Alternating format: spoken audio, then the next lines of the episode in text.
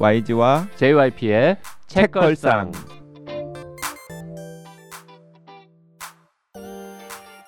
책에 관한 걸쭉하고 상큼한 이야기 YG와 JYP의 책걸상이 찾아왔습니다. YG 강량구입니다. JYP 박재영입니다. 박평 박혜진입니다.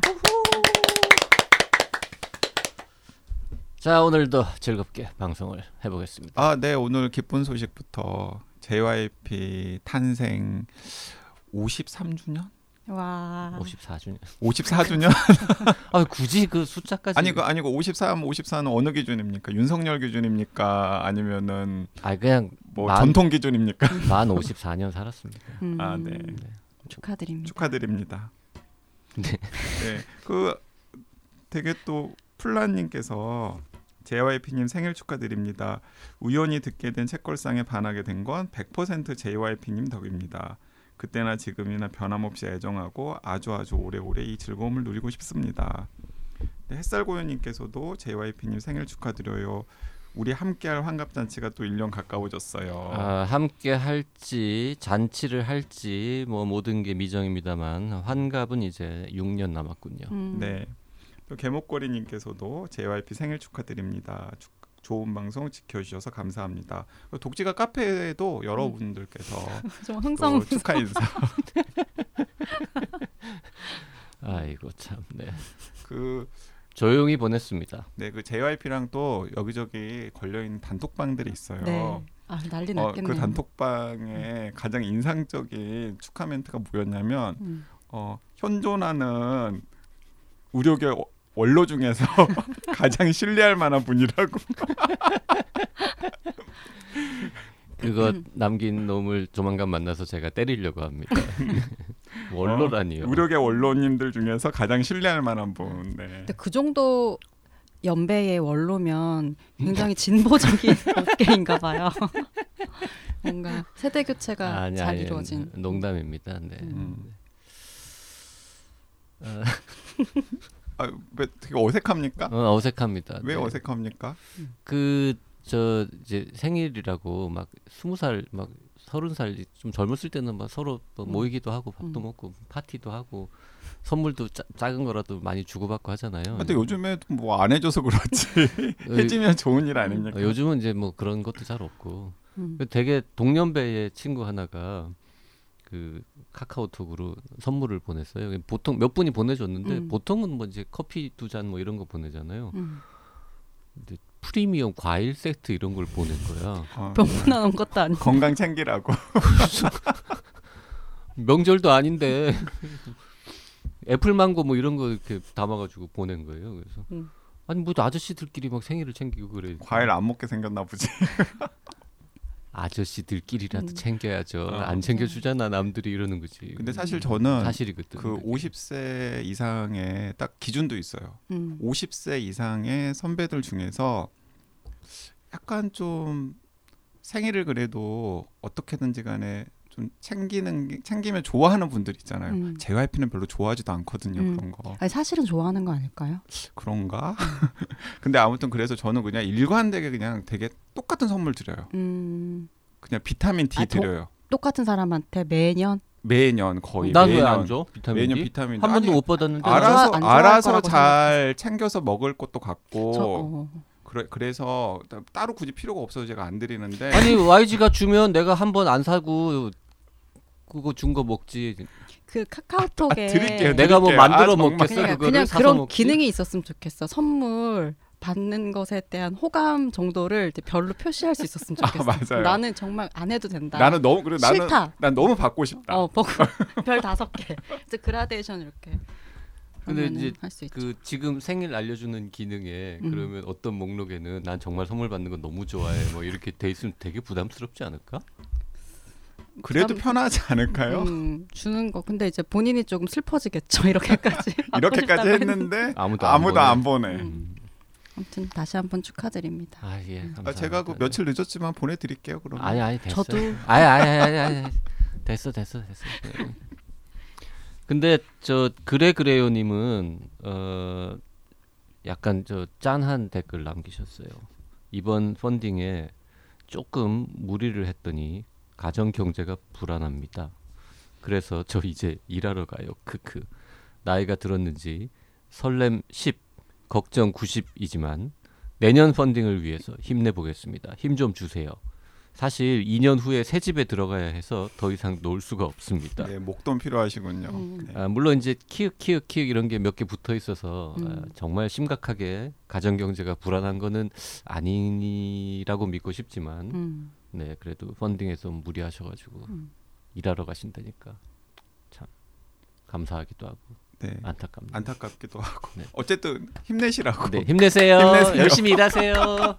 내년 펀딩은 올 가을에 채권상인 펀딩 없이 계속 가야 될 텐데 누가 누구한테 힘을 내? 아유 세상에 저 그 많은 부자들은 다 뭐하고 이렇게 음. 가난한 사람들이 열심히 일해가지고 푼 돈을 모아서 좀. 방송을 하고 있습니다. 가난한 사람들의 연대. 아, 디페랑스님 박평 관련 댓글 남겼습니다. 박평 팬클럽 1호로서 박평 출연할 때마다 조마조마합니다. 또 얼마나 YG와 JYP가 물어뜯을지 걱정이 돼서요. 아니나 다를까 이번 광인 편에서도 엄청 공격하시는군요. 지루했다, 길다. 하지만 우주 방으로 돌파하는 박평. 박평을 응원하며 광인을 사서 봐야겠습니다. 이쯤 되면 박평과 혼비님이 편 먹고 2대 2로 싸워야 합니다. 네. 연, 연대합시다. 그 박평 입장에서는 네. 내가 책걸상에서 이 두 아재들한테 욕 좀 먹고 음. 광인 책이 몇 권도 팔린다면 충분히 감수할 만한 수모 아닙니까?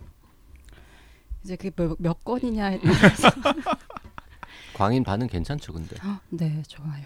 음. 아, 잘 나가고 있어요. 잘 나가고 있어요. 음. 자, 작가님 저한테 전화하셨어요. 뭐라고요? 방송 잘 들었다. 아 진짜? 네, 방송 잘 들었고 어 그 본인에 대해서 해준 그 디펜스. 평가 네, 네. 평가도 잘 들었다고 그러면서 저한테 힘내라고 하셨어요. 잘 들었다 힘내라고만 했어요. 아니면 뭐 공감한다거나 고맙다거나 이런 말은 안 했습니까? 그딱 고마울 일이 아, 또잘 들었다고 YG나 했어요. 음. JYP 정말 쓰레기다 뭐 아 그런 얘기 저는 욕은 안안 하셨죠. 안 하셨죠. 음. 그냥 이혁진 작가님 마음의 성적표에 마이너스 마이너스 마이너스가 되고 있지 않을까요? 네, 근데 그 방송을 듣고 되게 읽고 싶어 하시는 분들이 많았으니까. 음. 음. 네. 그 이혁진 거죠. 작가님이 굳이 선택하자면 YG와 JYP 중에 누굴 더 싫어하실까? YG겠지? 같은 말을 해도 YG가 조금 더 이렇게 미움을 사는 편이잖아요. 하지만 이혁진 작가님은 어, 내가 이혁진 작가님에게 굉장히 애정을 가지고 있다라는 거 알고 계실 거예요. 음. 그리고 나- 또- 날 더 싫어하실까? 아니 금음에다가 제가 또 방 만들어 가지고 어. 또 방, 막또 홍보도 어. 해드리고 그러고 있잖아요. 음. 음. 아이고 어쨌든 아, 이번 시간에는 요즘 광인보다 더 화제가 되고 있는 책 거기서 또그 광인이랑 비교를 합니까? 굳이 굳이? 저이 양반 이상한 데서 물어뜯네. 어, 이혁진 작가보다 훨씬 지금 어, 음. 한국에서 음. 이유는 정확히 모르겠으나 굉장히 음. 화제가 되고 있는 작가 다루겠습니다. 클레어 키건 음. 네, 클레어 키건의 맡겨진 소녀. 맡겨진 소녀를 메인으로 해가지고요. 어, 네. 다른 책도 뭐 좀 얘기해보고 음. 일단 클레어 키건이라는 사람을 JYP는 뭐 이름은 들어봤으나 옛날에도 뭐 한 번도 읽어봐야겠다거나 읽고 싶다거나 뭐 이런 생각을 한 적은 없어요. 그런데 그랬는데 계속해서 우리 독지가 중에 음. 청취자 중에서 클레어 키건 좋다고 음. 클레어, 클레어 키건 방송 한번 해보시라고 음. 권하신 분도 있으셨잖아요. 그리고 일단 되게 잘 팔리고 음. 그리고 SNS에 보면 일반 독자 뭐 그리고 좀 유명하신 분 이, 누구 누가 이거 소개했죠? 뭐 이 클레어 키거는 뭐 신영철 평론가, 음, 이동진 평론가, 어 뭐 그런 네. 좀 음. 좀 음. 인플루언서들도 되게 극찬하시고 이런 게 이제 자꾸 쌓이니까 한번 봐야 되나 이러고 이제 생각을 하다가 음. 그냥 한번 봤죠. 언제 보셨어요? 몇 달 전에요. 음. 그리고 그렇게 시도할 수 있었던 게 얇잖아요, 굉장히. 맞아요. 그래서 음. 일단 좀 맡겨진 소녀를, 소녀를 봤죠. 그리고 YG나 박평한테 물어봤죠. 클레어 키건. 근데 의외로 이분들도 별로 안 읽었더라고요. 음. 그래서 왜 남들은 다 보는데 우리는 안 보는 걸까? 난 하나 봤다.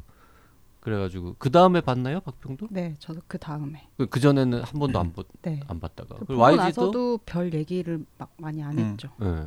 YG도 하나도 안 봤다가 맡겨진 소녀를 보고 심지어 딴 것도 봤다가 아 아니요 아니요 저는 순서가 반대인데 네. 그 맡겨진 소녀가 나왔을 때는 어 그냥 뭐 좋아하는 분들이 있는 작가인가 보다라고만 생각을 했었고 그 이처럼 사소한 것들 음. 맞죠? 네. 그 이처럼 사소한 것들이 나왔을 때 그 맡겨진 소녀와 이처럼 사소한 것들을 기획하신 편집자께서 이렇게 편지를 보내가지고 저랑 근데 이제 다른 출판사에 계실 때 연이 있으셨던 분이더라고요. 근데 이제 그분이 팀장이 되시면서 이제 자기 팀에서 클레어 킹건 책들을 내고 있는데 어, 강 기자님 생각이 나가지고 관심이 있으시면 한 권 보내드리겠다. 뭐 이렇게 말씀을 하셔서 아, 예, 저 관심이 있습니다.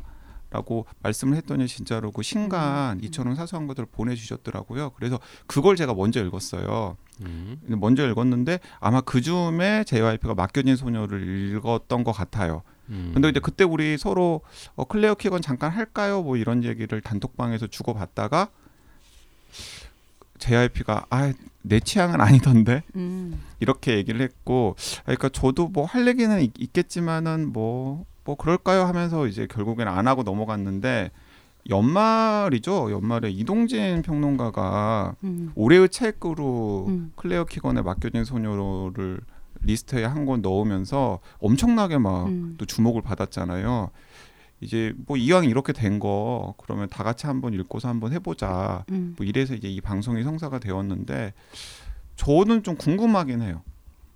도대체 이 클레어 키건의 맡겨진 소녀나 혹은 이처럼 사소한 것들이 어 그냥 인플루언서 영향을 제외하더라도 그냥 뭐 신뢰하고 유명하신 분이 뭐 자기 좋게 읽었으니까 한번 읽어보세요라고 하면은 이제 그분에게 호감을 가지고 있거나 그분 팬들이 뭐 따라서 읽을 수는 있는데 딱 거기서 그치면은 그 음. 영향력이 굉장히 제한적일 텐데 음. 이건 그렇게 읽으신 분들이 또 아 나 이동진 평론가 추천으로 읽었는데 혹은 신영철 평론가 추천으로 읽었는데 되게 좋더라. 너도 한번 읽어봐. 뭐 이런 식으로 되어야 이제 요즘에 이 매출 정도로 나올 것 같으니까 근데 이제 어떤 대목들이 그랬는지 저는 좀 두 분 의견을 듣고 싶은 생각도 있습니다. 어, 나는 두 분 의견 들어보려고 왔는데 아 그럼 우리 박향 의견을 들어보는 클레어 거예요. 키건 현상은 도대체 왜 있는 거냐 음. 두 분한테 물어보려고 그랬는데 난 모르겠더라고요 왜 음. 그런지 근데 저 어제 그 출판사 제 또래의 대표를 만났거든요. 근데 이제 그 선배도 하는 말이 이 클레어 키건은 이동진 pick의 결과가 아니냐. 어, 이동진이 쏘아 올린 그 클레어 키건이 아니냐 이렇게 이야기를 하시더라고요. 근데 왜냐하면 이제 음. 클레어 키건이 좋다라는 사람들은 그 전에도 있기는 있었는데 음, 이동진 평론가가 쏘아 올려서 이제 대중적으로 많은 음. 분들이 관심을 가지게 되기는 했죠. 음. 음. 그래서 일단 그렇게 표면적으로는 이제 보이는 것이 있고 그리고 이동진 평론가의 그 비평의 톤과 그 클레어 키건 소설의 톤이 잘 맞죠. 잘 음. 맞는 부분들도 있고 그래서 아마 그런 면도 있는 것 같긴 한데 제 생각에는 일단 짧고 음. 이렇게 화제가 됐는데 그게 분량이 길거나 하면 이렇게, 빠른 속도로 많은 사람들한테 퍼지기가 힘든데 일단 두 권 다 굉장히 짧고 음. 그리고 기본적으로 한국 그, 그 문학계에는 단편 소설이 익숙하잖아요. 음. 그리고 단편 소설을 많이 쓰고 많이 읽는 편이기 때문에 이 단편 미학에 대한 그 흡수가 전좀 빨리 되는 것 같아요. 그 단편 소설 특유의 그 코드들 이런 것도 조금 있는 것 같은데 사실 저는 처음 읽었을 때 아 사람들이 왜 좋아하는지는 이해가 간다. 하지만 나는 이걸 읽고 나서 막 대단히 추천을 하거나 음. 막 공감을 너무 많이 받거나 이 작가의 작품이 너무 좋다고 막 이야기를 자발적으로 하게는 안 되더라고요. 음. 그래서 약간 그 여러 가지 요소들이 다 좀 합쳐진 결과가 아닐까? 지금 음. 되게 우아하게 음. 어, 여러 가지 요소들이라고 음. 길게 말씀하셨는데 음. 그건 솔직히 요약해 보면 짧아서라고 답한 거잖아요 지금 아 짧아서 많이 어, 읽는다는 얘기를 그렇게 사실- 길게 하냐고? 아, 사, 사실 제가 그 조금 그 천박한 나 다음 책 되게 짧게 쓰려고 그래서 어. 조금 천박한 나만의 어, 답은 있다. 음. 하지만 그건 두 분의 이야기를 듣고서 나는 이야기를 하겠다라고 했는데 음. 그 천박한 답을 지금 굉장히 고상하게 박평이 해버린 거예요. 그것도 짧아서 짧아서. 오호 이분들 보게 아니 근데 왜냐하면 이제 음. 클레어 키, 키건 작품을 읽고서 진짜 좋으셨던 분들이 좀 불쾌하실까 봐서 음. 이제 천박하다라고 하는 이제 음. 수식어 같은 것들을 이제 집어 넣었는데 어 아니 뭐 불쾌하실 것까지야 아니 있어요? 짧은 거는 그 보기에 따라서는 왜 보레스는 그러잖아요. 그 장편 소설을 왜 쓰냐? 이 사실 장편 소설은 단편에 비하면 굉장히 열등한 것이다. 음. 이 짧은 표현과 이 효율적인 걸로 이렇게 그 깊- 감동의 깊이를 더 줄 수 있는데 음. 굳이 그렇게 많은 글을 써서 음. 길게 쓸 필요가 있냐라고 아주 번박하게 정리를 하면 그렇게도 이야기를 할 수 있잖아요. 그러니까 YG는 그 짧아서라고 말하려고 해- 하면서 음. 그게 이제 천박한 답변이라고 했는데 음. 어, 박평은 똑같이 짧아서라고 얘기를 했는데 보르헤스 가져오니까 되게 우아하다. 어, 저좀 급했어요. 그래서 누구라도 가지고 인용을 하지 어, 않고서는 고상한 답변이네요. 빨리 도망갔어. 근데 그 두 분은 그 이처럼 사소한 것들 안 읽으셨죠? 어, 전 줄거리만 오늘 아침에 봤고 음. 읽지는 못했어요. 그 맡겨진 소녀보다 저는 이처럼 사소한 것들이 더 나았어요. 그래요. 음. 네, 제가 생각하기에는 그리고 더 작가가 고심해서 쓴 소설이고 더 의미의 망도 훨씬 더 풍부해진 소설이라는 생각이 드는데 음, 어, 이동진 평론가가 이 맡겨진 소녀를 추천을 하는 바람에 음, 오히려 한국의 독자들이 읽으면은 더 좀 선한 영향력을 끼쳤을 가능성이 큰 음. 이처럼 사소한 것들이 맡겨진 소녀 뒤에 좀 숨는 것 같아가지고 음, 저는 그건 조금 안타깝다라는 생각이 들었는데 이제 왜 사람들이 맡겨진 소녀나 혹은 이처럼 사소한 것들을 좋아하는지에 조금 더 말을 보태 보면 어, 둘 다 되게 착한 소설이에요. 음, 근데 그 착한 소설이 어, 힐링 소설 이런 거랑은 좀 달라요. 음, 제가 생각 힐링 소설이나 이런 거랑은 좀 다른 의미에서의 착한 소설인데 그 착한 소설이라는 게 무엇이냐면 그러니까 굉장히 평범한 사람들이 어떤 계기가 되어 가지고 어 무엇인가 행동을 하는데 그 행동이 어 특정한 타인 혹은 특정한 공동체에게 어 굉장히 선한 결과를 낳을 수 있는 가능성이 있는 거죠. 음, 예, 그런데 그 행동을 하기 행동을 하기에는 어, 무슨 약간 자신의 과거의 상처든 아니면은 이처럼 사소한 것들 같은 경우에는 그 공동체의 제약이든 이런 것들을 감수해야 되는 일이에요. 음, 근데 그런 걸 감수하고서도 그 어떤 평범한 사람이 어떤 행동을 하게 되고 그 행동이 누군가에게는 굉장히 큰 선한 영향력으로 낳는 어떤 서사 구조가 있는 것 같아요. 음. 짧은 단편이지만은 그런 서사 구조에 한국 사람들이 좀 음. 취약한가? 취약하다라는 건 감동을 더 받나? 이런 생각이 저는 들긴 하더라고요. 음. 일단 줄거리나 설정을 얘기를 조금 하면서 네, 이야기를 그러면 또 또- 이어가 어, 보죠. 사실 맡겨진 소녀 같은 경우는 진짜 그냥 맡겨진 소녀라고 하는 제목에 다 모든 음. 게 나오잖아요. 그 모르는 사람 집에 맡겨진 소녀 음. 이야기. 어쨌든 맡겨진 소녀하고 음. 이처럼 사소한 사소한 것들하고는 어, 10년 넘게 시차가 있습니다. 쓰인 그 시점으로 보면 맡겨진 소녀가 이제 먼저 나온 먼저 소설인데. 네. 어 이제 주인공은 소녀죠. 음. 맡겨진 소녀가 주인공인데 사남매의 셋째 딸이에요. 음. 그리고 위에 언니 두 명이 있고 자기가 있고 밑에 남동생이 있는데 엄마가 또 임신을 했어요. 음. 그래가지고 그 엄마가 애를 낳을 때까지 이제 그 사남매 중에서 한 명을 좀 먼 친척인데 조금 유복한 음. 친척 집에 이제 맡겨지는 장면에서부터 이 맡겨진 소녀가 시작이 돼요. 음. 그러니까 이제 맡겨진 소녀는 자기는 기억이 안 나. 근데 막상 가보니까 그 친척 아줌마 아저씨가 아 너가 정말 정말 어렸을 때 봤는데 이렇게 컸구나. 음. 어유 어유 뭐 이제 이런 아저씨 아줌마를 만난 음. 다음에 그 아줌마 아저씨랑 음. 어 여름 한철을 같이 보내는 이야기가 음. 맡겨진 소녀의 이야기예요. 음. 그러니까 사실 그게 다죠. 그게 다예요. 내용이. 예. 그 약간 어 조금 당황스러울 정도였어요. 너무 음. 내용이 없어가지고. 음. 그 근데 이걸 또 영화로도 만들었잖아요. 네, 음. 그 이, 이처럼 사소한 것들도 그냥 기왕에 그것도 줄거리 이야기를 해볼까요? 어 그럴까요? 어, 이처럼 사소한 것들은 세탁소 아저씨가 주인공이에요. 음. 그리고 그 세탁소 아저씨는 그 작은 마을에서 오랫동안 이제 세탁소 영업을 해왔던 그냥 평범한 사람이고 주변 사람들에게 말수는 적지만 굉장히 성실하게 자기 맡은 바 일을 잘 하는 사람이라는 평가를 받는 사람인데 그 세탁소의 가장 큰 고객은 그 카톨릭 계통의 수녀원. 수녀원 음.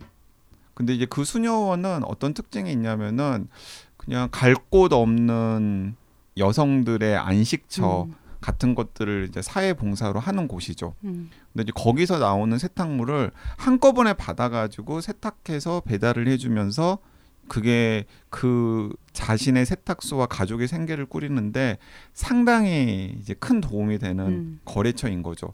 그런데 어, 그 소설에서 구체적으로 나오지는 않지만 흉흉한 소문이 그 마을에 은밀하게 퍼져 있긴 하는 거예요. 음. 그 카톨릭 수녀원에서 어, 여성들을 착취하거나 혹은 그 여성들이 낳은 아이들을 음. 학대한다라고 하는 걸 다 알고는 있지만은 그 마을에서 카톨릭 수녀원이 차지하고 있는 위상이 너무나 크기 때문에 다 쉬쉬쉬쉬 음. 하고 있는 상황이죠. 음. 그런데 어느 날 그 마을에서 탈출한 것으로 보이는 여성을 이제 이 세탁소 아저씨가 마, 맞닥뜨린 거예요. 음. 그래서 이 세탁소 아저씨가 어떤 선택을 하거든요. 음. 이제 그 선택에 대한 이야기가 음. 이제 그 내용의 전부입니다. 음. 그 선택이 뭔지를 말하면 또 스포일러가 되는 거군요. 근데 이제 대체로는 다들 여기까지만 들어도 아시겠죠. 그렇죠. 네, 네. 선택하지 않으면 편안하게 살던 대로 살 수 있지만 선택을 하면은 이제 많은 대가를 치러야 많은 되는 대가를 거죠. 치러야 되는. 음. 그 그래서 막 주변 사람들 막 계속 이야기하는 거죠. 아 저기 김 씨, 아김 씨가 좀 답답하고 마음이 좀 아픈 건 알겠는데 거기 수녀원이라 척지면 안 돼. 음. 뭐 이제 이런 이제 뭐 노골적이거나 음. 혹은 무언의 압박 같은 것들도 이제 있고. 음. 그 도가니 뭐 이런 계열입니까? 도가니가 아닌가? 도가니요? 그럴 수 있죠. 어, 도가니 도가니 영화, 계열이죠. 어, 예. 한국 영화. 네. 예. 어떤 도가니. 은폐된 예. 사실들을 음, 막 음, 음. 그렇지만. 도가니는 그래도 아, 분량이 아주 길지는 않지만은 음. 꽤 그래도 기승전결이 갖춰져 있는 음. 장편이잖아요. 그런데 어, 맡겨진 소녀보다 이처럼 사소한 것들이 오히려 분량이 더 적어, 적어요. 음. 제, 제 기억으로는. 그렇게 얇으면 그냥 그것도 볼까 궁금한데. 근데 그뭐 짧다고 해서 사람들이 다 이렇게 좋아하는 건 아닐 텐데 이게 짧은데 그러게요. 뭔가 그 길이만으로 얘기할 수 없는 더 긴 뭔가를 준다는 거잖아요. 그 여운의 내용이 뭔가 이런 걸 생각을 해보면 저는 아직 그 이처럼 사소한 것들을 다 읽어 보지 못했지만 킬리언 그 커- 키- 클레어 키거는 좀 굉장히 사회적인 의식이 드러나는 소설을 쓰는 것 같아요. 그러니까 음. 공동체의 문제라든지 사회에 어떻게 참여하고 개입해야 되는지 이런 문제를 쓰는 것 같은데 그걸 그 직접적인 이야기로 목소리를 직접 내는 건 음. 굉장히 촌스럽거든요. 그리고 그거는 이제 문학적이지 않다고 하죠. 왜냐하면 일대일 매칭이 바로 되는 거니까 이야기랑 현실 사이에. 근데 이 맡겨진 소녀도 보면 그냥 처음 딱 봤을 때는 사실 가정으로부터 방치된 한 소녀의 이야기인 거잖아요. 근데 사실 가족 그러니까 연인 사이의 무관심은 유죄이지만 음. 어? guilty not guilty 그럼 유죄이지만 가족 관계에서의 무관심이라는 건 사실 그 처벌할 수 없, 없거든요. 음. 근데 그 상황에서 사실상의 처벌이 이루어지는 거잖아요. 그거는 굉장히 radical한 얘기고 어떻게 보면 가장 무력한 보호 대상자가 자기 가 이제 선택받기만 해야 되고 애정 결핍 그러니까 눈치를 막 봐야 되는 한 소녀가 내리는 한 선택이라고 볼 때는 굉장히 좀 진취적이고 어, 적극적이고 그 이제 역동적이고 막 이런 이야기이기 때문에 그렇게 보면은 한 이제 가족의 문제라든지 한 한 인간이 가족의 가족 안에서 할 수 있는 선택일 뿐만 아니라 이건 한 세대이거나 한 시대가 할 수 있는 어떤 가족이라는 집단 뭐 이런 뭐 주어지는 운명에 대한 어떤 극복 막 이런 것일 수도 있는데 조금 더 이야기를 가만히 생각해 보면 사실 한 집 하나의 세계에서 다른 세계로 넘어갈 때 인간이 다 맞닥뜨리는 어떤 과정들인 것 같기도 하고 그렇게 생각을 하다 보면 아주 원초적인 인간의 불안에 대해서도 어, 잘 쓰고 있는 것 같다. 그래서 이런 것들이 뭔가를 쓰는 동시에 뭔가를 굉장히 잘 안 썼기 때문에만 가능한 어떤 해석인 것 같다는 생각이 들더라고요. 그래서 굉장히 짧은데 뭐, 뭘 어떤 건 쓰고 어떤 건 쓰지 않는다 이 고민을 굉장히 잘 하고 그게 독자들한테 주는 여운이라는 게 음. 실제로 음. 있는 것 같아. 이게 있는 척하지만 사실 없는 작품, 거의 없는 거에 가까운 작품들도 되게 많거든요. 근데 이 소설은 그런 것에 어느 정도 성공을 하고 있으니 사람들이 읽고 나서 또 읽어보고 싶다. 막 두 번 읽고 세 번 읽고 이런 게 아닐까 음. 싶어요. 음. 근데 실제로 그 이처럼 사소한 것들은 홍한별 그 번역가님께서 음. 번역을 하셨는데 어, 클레어 키건이랑 그 번역하면서 이제 이메일을 좀 주고 받았던 것 음. 같아요. 그래서 이제 클레어 키건이 어, 이 홍한별 그 번역가에게 음. 이런 이야기를 했었는데 어, 저는 좋은 이야기의 기준 가운데 하나는 독자가 이야기를 다 읽고 첫 장으로 다시 돌아왔을 때 도입 부분이 전체 서사의 일부로 느껴지고 이 부분에서 느껴지는 감정이 그 뒤에 이어질 내용의 특징을 잘 드러낸다고 느낄 수 있어야 한다는 점이라고 생각합니다. 음. 이 이야기도 그랬으면 좋겠습니다. 독자가 처음에는 뚜렷이 보이지 않는 것일지라도 도입 부분에서 어떤 것을 느끼기를 바랍니다. 저는 두 번 읽어서 결말 부분이 앞으로 밀려와 다시 서사가 한 바퀴 돌아가기 전에는 이야기를 다 읽었다고 느끼지 않습니다. 음. 이게, 이게 이제 어떤 맥락에서 클레어 키건이 홍한별 음. 번역가님께 답변했냐면 어, 소설의 도입부를 어떻게 번역했으면 좋겠냐. 음. 어떤 뉘앙스를 살려서 번역하는 게 좋겠냐라고 질문을 드렸을 때 이 클레어 키건이 이렇게 약간의 그런 음. 원 저자로서의 가이드라인을 이제 이렇게 제시를 한 것이죠. 그리고 음. 또이 방금 박평이 이야기한 것과 맥락이 닿는 답변인도 있는데요. 이것도 클레어 키건이 직접 한 얘기예요. 소설가 존 맥가헌은 좋은 글은 전부 암시이고 음. 나쁜 글은 전부 진술이라고 말하곤 했습니다. 음. 그 주로 진술 위주의 글쓰기 작업을 해온 YG는 그런 표현을 들으면은 기분 나쁘겠군요. 좀 기분 나빴어요. 어, 나는 동의 못해. 좋은 진술과 나쁜 진술이 있어. 음. 그렇지. 라고 나도 어. 음. 라고 생각을 진술은 했지만, 다 나쁘다니요. 음. 음. 라고 생각했지만 음. 어쨌든 클레어 키건이 어 사실 이 맡겨진 소녀라는 하는 작품도 진짜 길게 만들 수도 있는 음. 소설이잖아요. 그 여름에 이 아저씨 아줌마한테 맡겨진 소녀한테 이제 어떤 에피소드들이 있었는지를 굉장히 디테일하게 묘사를 할 수도 있고 그다음에 이 아저씨 아줌마의 그 과거 이야기를 굉장히 자세하게 묘사할 수도 있고 심지어는 이 맡겨진 소녀의 배경이 1981년 이거 1981년에 그 북아일랜드 독립투쟁의 그 한 획을 그었던 그 단식 운동이 음. 굉장히 길게 있었던 음. 시대이고 그래서 이제 그런 이야기들로만으로도 또 막 엄청나게 여러 가지 이야기들을 할 수 있었는데 여기서는 음. 그냥 텔레비전 뉴스에 음. 단식으로 또한 음. 명이 죽었어. 음. 아마 그게 아마 바비 샌즈 같은 북아일랜드 독립 투, 운동가가 그때 음. 단식 투쟁을 하다가 목숨을 잃고 뭐 이런 현대사의 음, 사건들이 그, 있었던 걸로 알고 있는데 그 스티븐 킹 할아버지 같으면 요 플롯 가지고 한 700장 700장 쪽. 음. 700쪽 네. 쓰죠. 근데 지금 이분은 아니 그리고 100, 스티븐 100쪽? 아니 스티븐 킹 할아버지뿐만 아니라 저 그 JYP가 강권해가지고 폴 오스터. 어. 폴 오스터 같은 분도 마음만 먹으면은 이 맡겨진 소녀의 이런 내용들을 가지고 그냥 한 3, 400쪽짜리 소설 한 음. 편은 충분히 쓸 수 있겠다는 그렇죠. 생각도 그렇죠. 들더라고요. 그렇죠. 네. 근데 저 이거 읽으면서 그냥 좋았던 건 이런 거였어요. 그러니까 말 없는 소녀라는 그 설정이 좋았어요. 그러니까 너무 말이 많은 음. 시대에 살고 뭔가 이야기들이 너무 많잖아요. 그, 왜 우리 둘을 보세요? 너무 말이 많죠. 말 없는 소녀가 이거의 영화 제목이잖아요. 네네. 그 어. 영화 제목은 말 없는 소녀래요. 어. 근데 내용에서도 화이어트 뭐였지? 이- 막- 걸. 음. 네, 그 조용하고 말 없고 근데 이게 소설을 볼 때 어떤 사람들은 그러니까 예전에는 소설이라고 하면은 묘사를 하고 속속들이 보여주고 그래서 눈에 보이는 것처럼 막 설명해 주는 것들이 되게 소설적이라고 했었잖아요. 그리고 또 장편 소설은 뭐 여전히 그렇고 근데 또 한편에는 이제 그렇게 말해 주는 게 아니라 여백으로 얘기하는 것들이 음. 주는 또 해방감 같은 게 있잖아요. 해석이라는 건 되게 자유로운 거니까.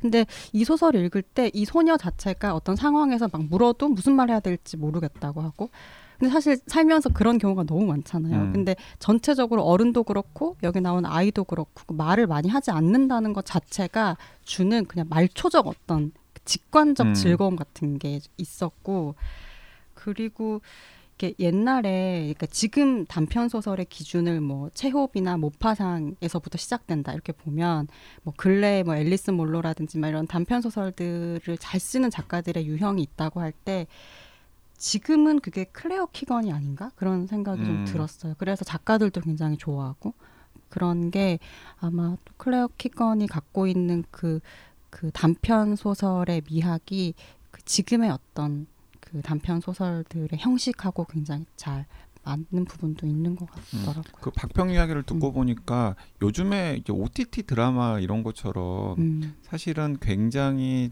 잘 짜여져 있고 막 말초 신경을 자극하는 그런 스토리는 뭐 여섯 편, 일곱 편, 여덟 편의 드라마로 이렇게 음. 몰아보기를 할 수 있는 상황이잖아요.